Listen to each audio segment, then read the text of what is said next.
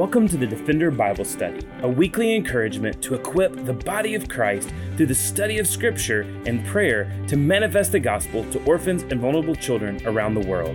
This podcast is a ministry of Lifeline Children's Services where we believe that defending the fatherless begins by being rooted in God's Word.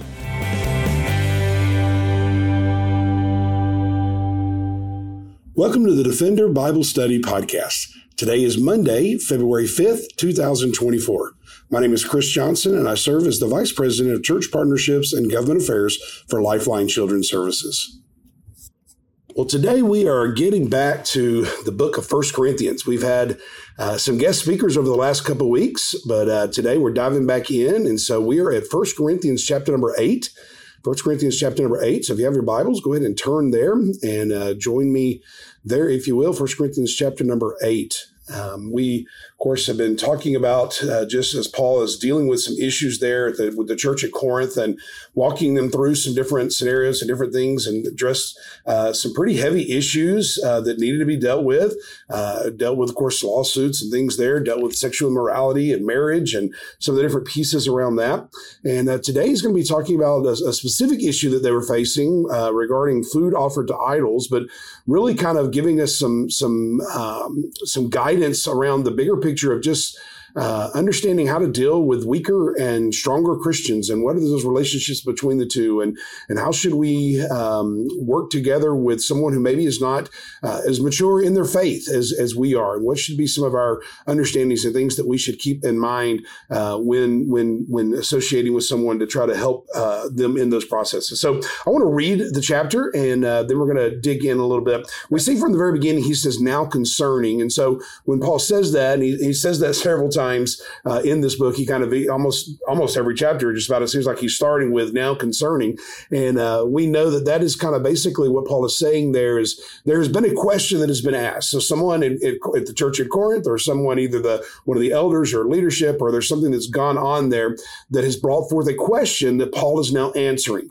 So there's been this question that has arisen, and Paul is now saying, "Okay, I'm going to give you the answer." So now concerning this question that you've asked, uh, so this was a real issue. This wasn't something that Paul was just kind of making up and saying, "Hey, I want to, I want to, you know, create an issue or talking about this." This was something that that they were dealing with in the church there, and I would dare say it's something that we continue to deal with as Christ followers and in our church settings even now. Uh, I know that it is. I know I, in my own family, sometimes have some of these things that we work through, and in my own uh, settings and relationships within within the church, within the body of Christ. And so he's saying, "Hey, with with dealing with these things, in answer to your question, I want to address this and uh, and bring some some um, some understanding around it. So now concerning food offered to idols, we know that all of us possess knowledge. This knowledge puffs up, but love builds up. If anyone imagines that he knows something, he does not yet know as he ought to know. But if anyone loves God, he is known by God. Therefore, as to the eating of food offered to idols, we know that an idol has no real existence, and that there is no God but one. For although there may be so called gods in heaven or on earth, as indeed there are many gods, and in the ESV that is in quotes and small g, there are many gods and many lords, yet for us there is one God, capital G, the Father, from whom are all things and for whom we exist, and one Lord, Jesus Christ, through whom are all things and through whom we exist. However, not all possess this knowledge, but some, through former association with idols, eat food as really offered to an idol, and their conscience, being weak, is defiled. Food will not commend us to God. We are no worse off if we do not eat, and no better off if we do. But take care that this right of yours does not somehow become a stumbling block to the weak. For if anyone sees you who have knowledge eating, uh, knowledge eating in an idol's temple, will he not be encouraged? If his conscience is weak, to eat food offered to idols. And so by your knowledge, this weak person is destroyed, the brother for whom Christ died. Thus, sinning against your brothers and wounding their conscience when it is weak, you sin against Christ. Therefore, if food makes my brother stumble, I will never eat meat, lest I make my brother stumble. I'm thankful that Paul has not, or that the Lord has not dealt with me and, and challenged me to never eat meat. Uh, I have not accepted that uh, that admonition there. That's not where uh, God has called me to be. God has not called me to that, and I'm thankful that He has not called me to that. Um, but let's look at the kind of the big picture here of this chapter. Paul certainly is not saying that it is a sin to eat meat, and we all say a big old amen to that. Um, but but let's let's say what what is Paul talking about here? Well, there's there are three key terms I think that are that are referenced here in this chapter that I think um, are important for us to recognize that kind of stand out as we as we read this uh, that are I think are important for us to understand in this conversation. The first one he references is knowledge, right there from the beginning. Um, and of course, when we when we talk about knowledge, really we're just talking about content. We're talking about understanding of a body of information. Um, having knowledge is a good thing, uh, but it's not. But it, but it's very easy to become puffed up in our knowledge, and that's really what had happened here at the Church of Corinth. Uh, they were basically priding themselves in what they knew, uh, just priding themselves in their content. Um, this could have also been an indication, as we know, the church at Corinth, but a lot of what Paul was having to address was their misuse and misunderstanding of the spiritual gifts. And of course, one of the spiritual gifts, one of those early sign gifts was the gift of knowledge. And so maybe even there was some context of them kind of saying, well, I've got this gift, and so I know more. And so there was this idea of their them being puffed up in their knowledge. I love that he uses uh, it's kind of translated that way that, that knowledge puffs up. And so it's it carrying it's carrying this idea of this arrogance that is there uh, because of the knowledge that they had. And it's and it's easy to to really kind of become a spiritual know-it-all, um, especially when we've grown up in church, we've grown up around the things of the Lord. When we work for a Christian ministry where we have Bible studies on a regular basis, it's easy for us to kind of take this position of saying we know more, and so because we know more, we have a right to be prideful or we have a right to be arrogant in our knowledge. And so Paul is really warning us of that. And so we've got to be careful not to become some kind of a know-it-all that, that looks down our noses at, at those who, who don't know or, or don't understand things the same way that we do, or don't know as much as we do about scripture, about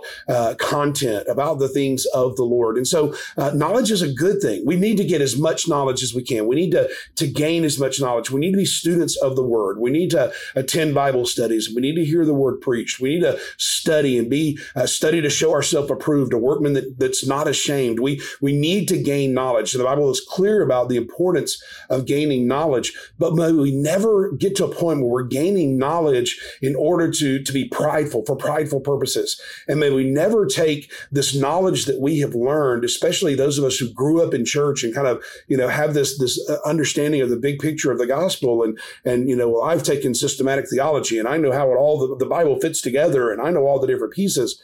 May we never take that as, a, as an opportunity to look down on someone who hasn't had that training, who hasn't had that understanding. That doesn't make us any better than anyone else. It just means that we've been walking with the Lord longer, or it just means that maybe we've been in a better environment, a better situation where we've had good teaching and good training.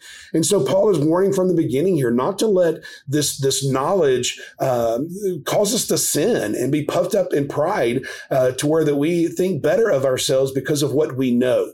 And don't use our knowledge to cause us to sin and then also to cause others to stumble and sin as well. So he addresses knowledge, and we'll talk about a little, a little bit more in just a minute, specifically uh, in this story. But then he also addresses the word love, and he talks about love. He says knowledge puffs up, but love builds up.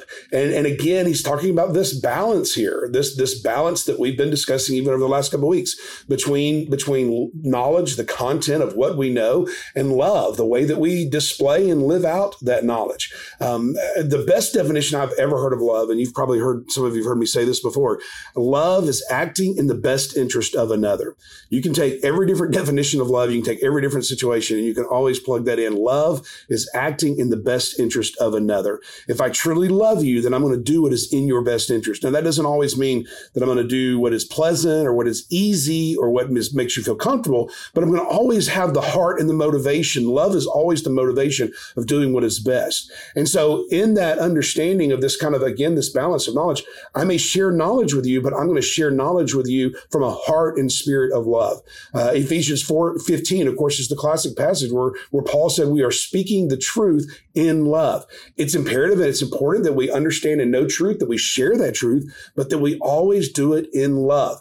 Love always has as the motivation to build up, not to tear down. When we're puffed up in knowledge and we're looking down on others who don't know what we know, we're, we're trying to tear them down. We're trying to make ourselves look better and we're trying to promote ourselves. Whereas love builds up the other. Love says, I'm going to share this knowledge with you, not to prove that I'm smarter or I know more, but I'm going to share this knowledge with you so that I might help you mature, so that I might build you up, so that I might help you grow in your maturity and understanding of the things of the Lord. So, so we, you know, we've heard the saying before, truth without love is brutality, but love without truth is hypocrisy.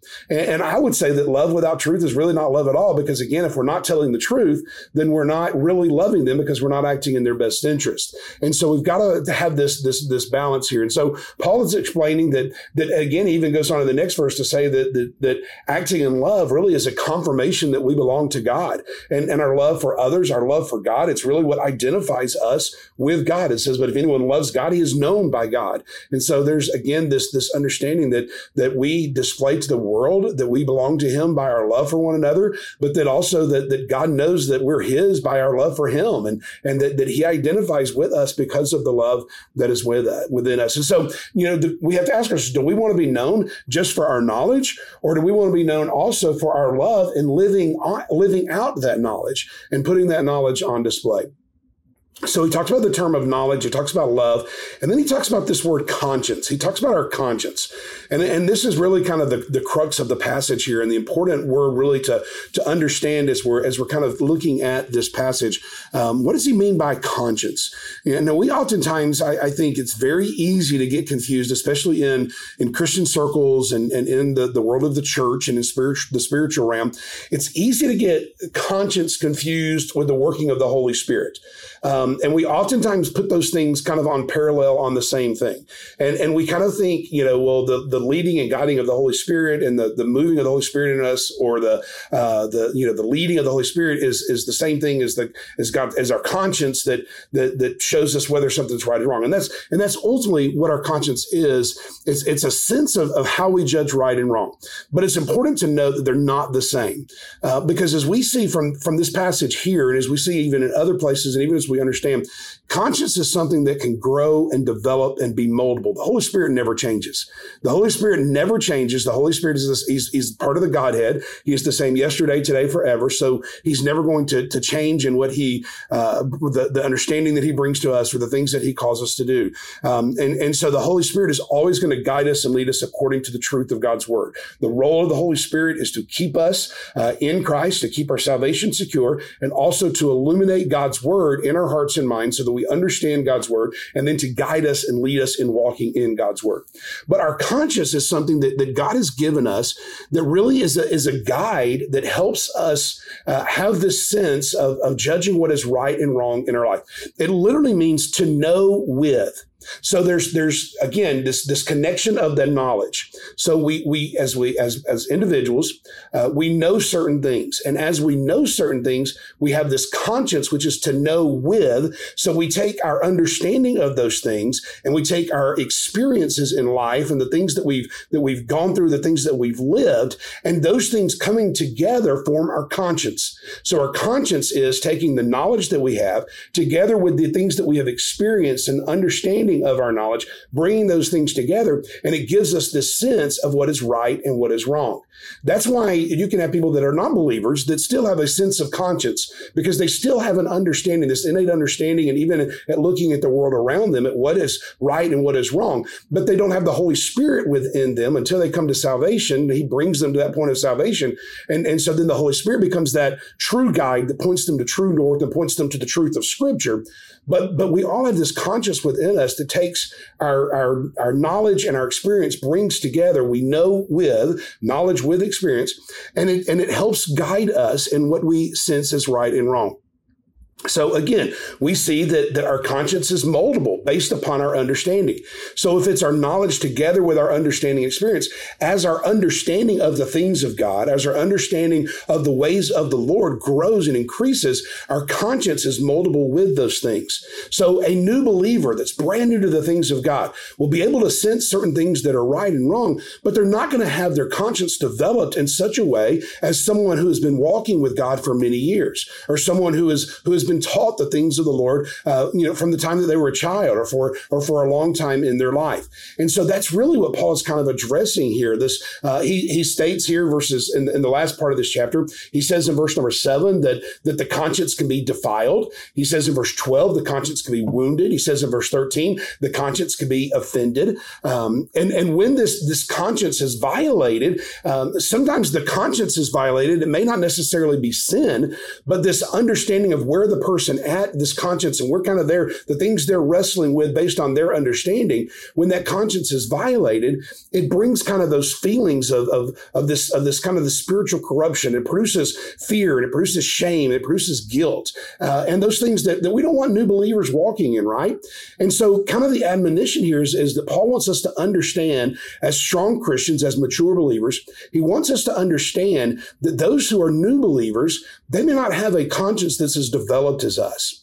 And so while they may do something that, that kind of, there may be something that they see in us or something they see in, by based on their experience that violates their conscience, it may not necessarily be an outright sin, but if we're doing something that causes them to step across a line that makes them feel guilty and shameful, that we need to be aware of that. And we need to be careful of that. And we not we should not be leading and guiding them to violate their conscience. Now, we, at the same time, we should be teaching and training them and helping them develop in their understanding of the things of the Lord. But Paul is warning us to be very careful not to, to devile or wound or violate or offend their conscience or cause them to do something that's going to, to bring shame and guilt uh, in their life.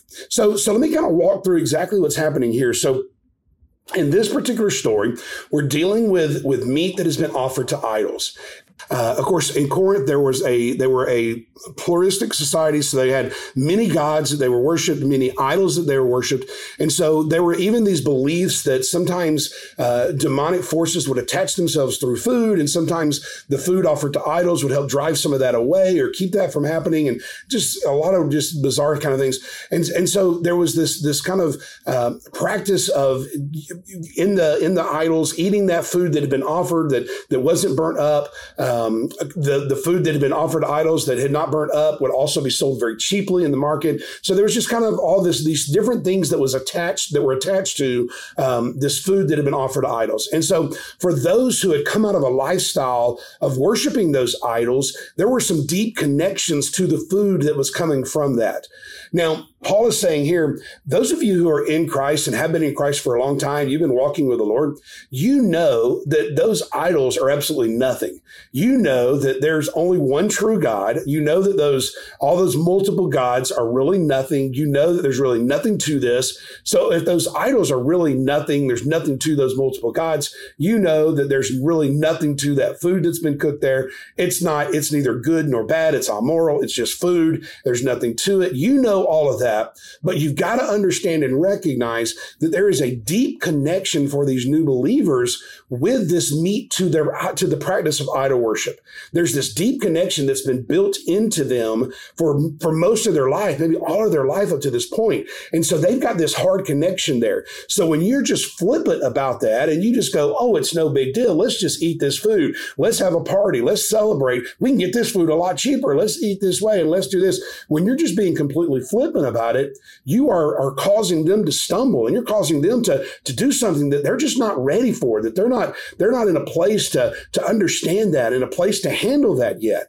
And so in so doing that, you're causing them to do something that's violating their conscience. They're still in a place wrestling, going, okay, I know that I'm not supposed to worship idols. There's one true God, and I've placed my faith in Him. So then, why should I participate in something that I did when I was worshiping idols? And why should I still partake of something that's connected to that idol worship? So for them, they're still they're still wrestling with a lifetime of worshiping idols, going to recognizing the one true God, but still having all these connections and ties to this lifestyle.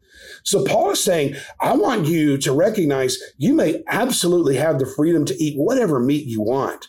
There's, we know there's nothing to this ultimately when we get down to it. So you've got the freedom to do it.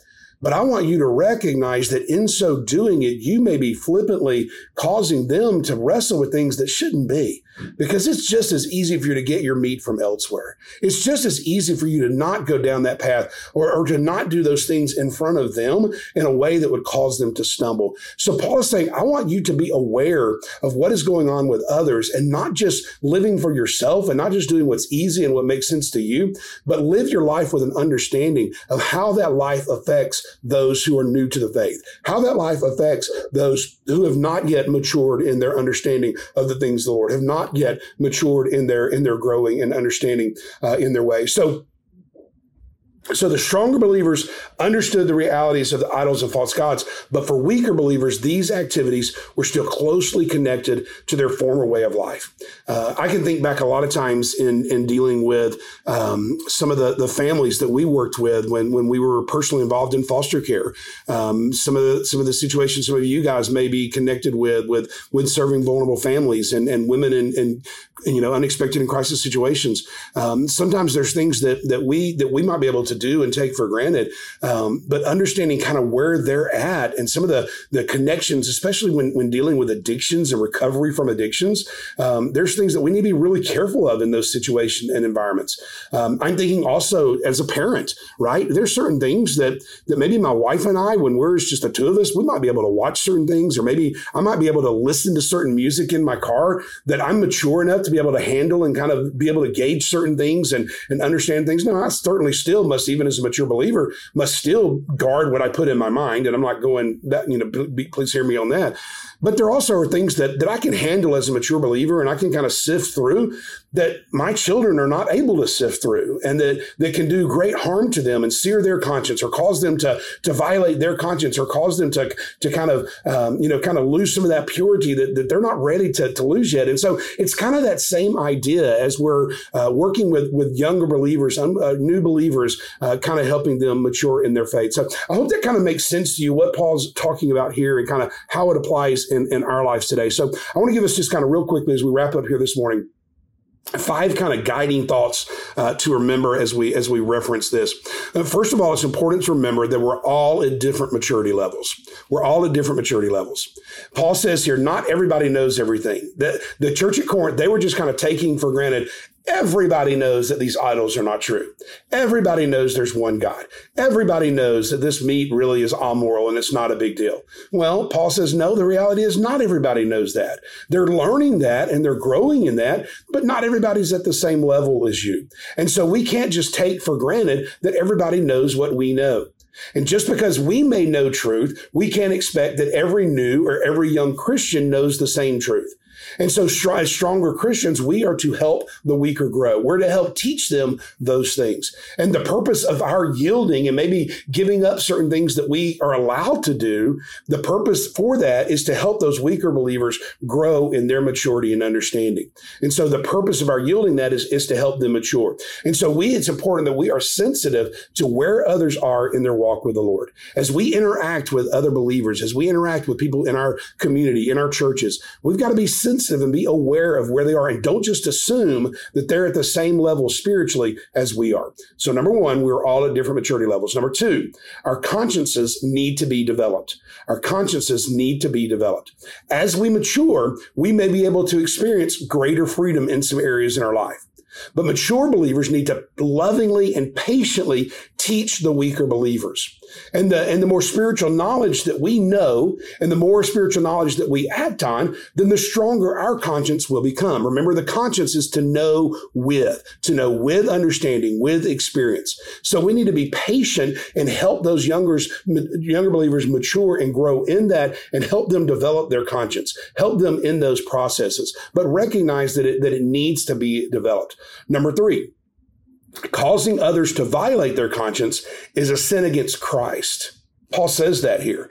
He says, he says you're sinning against them when you cause them to violate, but ultimately it's a sin against Christ because you're causing them to do something uh, that is bringing shame. And God, that's not God's intent. Christ didn't give his life on the cross and pay for their sins so that they would experience shame and guilt. And he says, ultimately, when you do this, just you're, you're puffing yourself up in your knowledge and you're flaunting your freedom and you're doing so at the expense of others. That's a sin against Christ. And so he says this, it's pretty strong language that Paul uses here. But I think he uses this strong language because he wants us to, to know that, that, that causing a weaker believer to stumble is not something that we should take lightly. Uh, it's something we should be very aware of and very careful about. Number four, just because you can do something doesn't mean we should do something.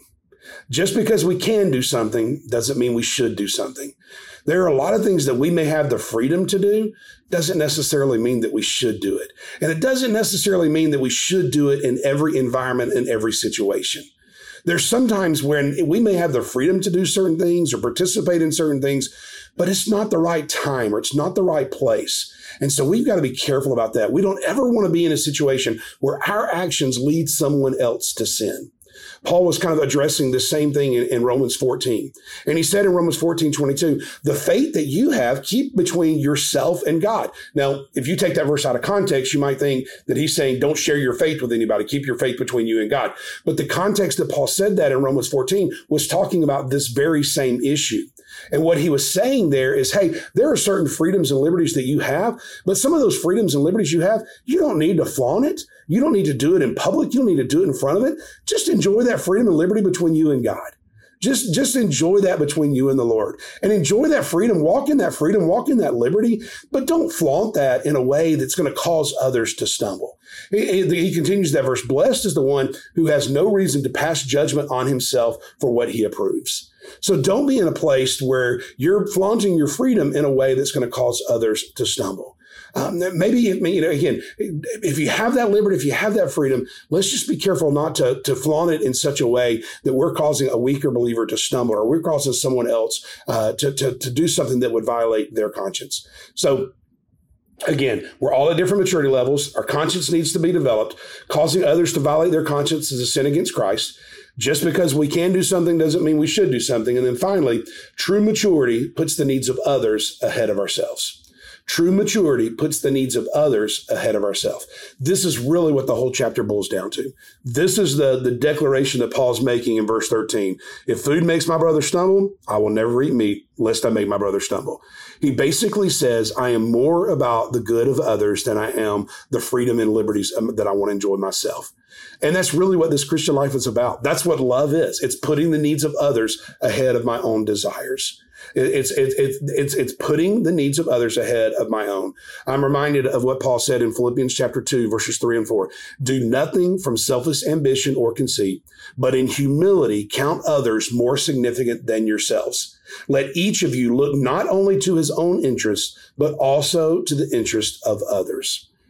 I wonder how many times we, in our own desires to fulfill what we want to do and to enjoy our freedom, have just completely ignored how that affects others. And we've been just completely unaware of how our actions or what we do or what we engage in, how that might affect a younger believer or a new Christian or someone who is not as strong in their faith you know, so many times we we, we kind of ask ourselves these questions and we wrestle. And I can imagine putting myself in the position of the, the church at Corinth. And I can assume that, that Paul probably received some kind of a question or letter, basically somebody saying, you know, can we eat this meat? We want to eat this meat. We want this cheap meat. Can we do this?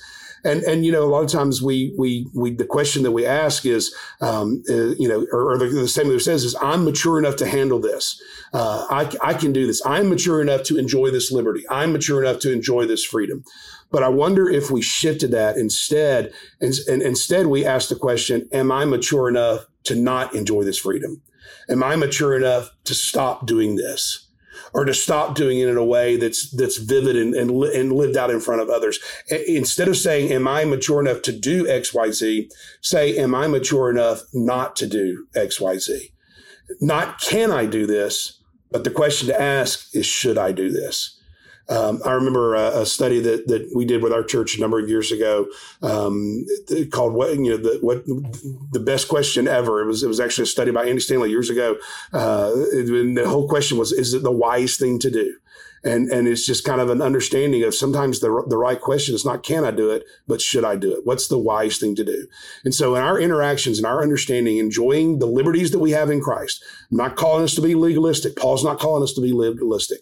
But as we're enjoying the freedom and liberties that we have, let's stop and let's think about what is my liberty? What effect is that having on someone else as they look at my life? Am I pointing them to Christ? Am I helping them grow and develop in their maturity? Or am I causing them to stumble? And may we make a decision accordingly. This week, we're praying for our domestic adoption ministry here at Lifeline, and specifically for our team as they come alongside and serve uh, both uh, women in unexpected pregnancy as well as uh, potential adoptive families. And so, will you join us together in prayer? Lord, we love you and thank you for the guidance that you provide in your word. Thank you for your word that leads us into all truth.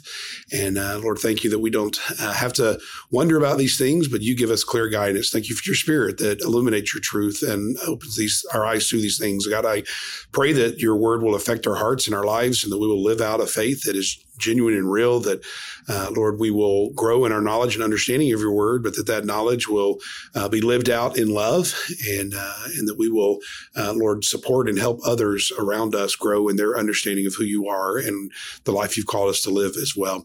Uh, god we do lift up and and our specifically our domestic adoption program. We thank you for the opportunity that you give our ministry to come alongside women who are in difficult situations. And uh, lord we pray that women who, who may be considering adoption, that they would uh, find ways to connect with us, uh, give us wisdom to know how best to reach out and make our known, name known. And um, or we pray that even through referral service sources and uh, especially the medical community, that you give us even greater connections there with hospitals and OBGYN doctors and others that would help us connect with uh, expecting moms who who may be uh, considering making an adoption plan for their for their child. And uh, Lord, may you just we know that these these connections are most often come just through divine appointments. And so we pray, God, that you would help us to be good stewards of resources and opportunities you put in front of us. But then at the same time, God, we know that that you can do these things in even a supernatural way. And we pray that you would.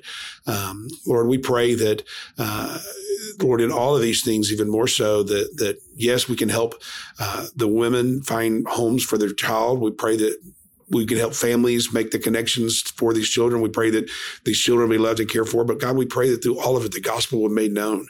And we pray that the, the women that we work with, that they don't know you, that they will come to faith in you, that we can proclaim the, the good news of the gospel and share your love, and that they would place their faith and trust in you. We pray for our, our counselors that will serve them through these times, that they will point them to the hope of the gospel. Uh, Lord, we pray for the adoptive families that, um, Lord, that they will love these mothers well, that they will love their children well, and that you will meet their needs and provide for them. And again, show yourself strong and mighty in their lives. And Lord, as they share the gospel with their children and disciple their children, God, we pray that those children would come to know you as well. And uh, Lord, in all of this, God, our goal and desire is to see the gospel proclaimed and to see uh, hurting, broken people, as we all are that, uh, come to faith in Jesus Christ. And so, Lord, we pray that you just would continue to guide and direct our team, uh, use them for your glory, and uh, use them for the, the sake of the gospel to go forth unhindered in a way that, that brings you glory and honor and brings people to you. Uh, Lord, it's such a joy to be a part of this work. And uh, we pray that you would just continue to bless it, that you would continue to bring people along to join us in this work, and uh, that you would be honored and glorified in it all. For it's in the wonderful name of Jesus, our Savior, we pray. Amen. Thanks again for joining us for the Defender Bible Study. If you enjoy making this podcast a part of your weekly routine, we'd love for you to take a moment to subscribe, rate, and review the Defender Bible Study to make it easier for more people to find. For more resources and information on how you and your church can partner with Lifeline, please visit us at lifelinechild.org. Follow us on Facebook, Instagram, or Twitter by searching for Lifeline Child. You can email us directly at info at lifelinechild.org. We look forward to seeing you again next week for the Defender Bible Study.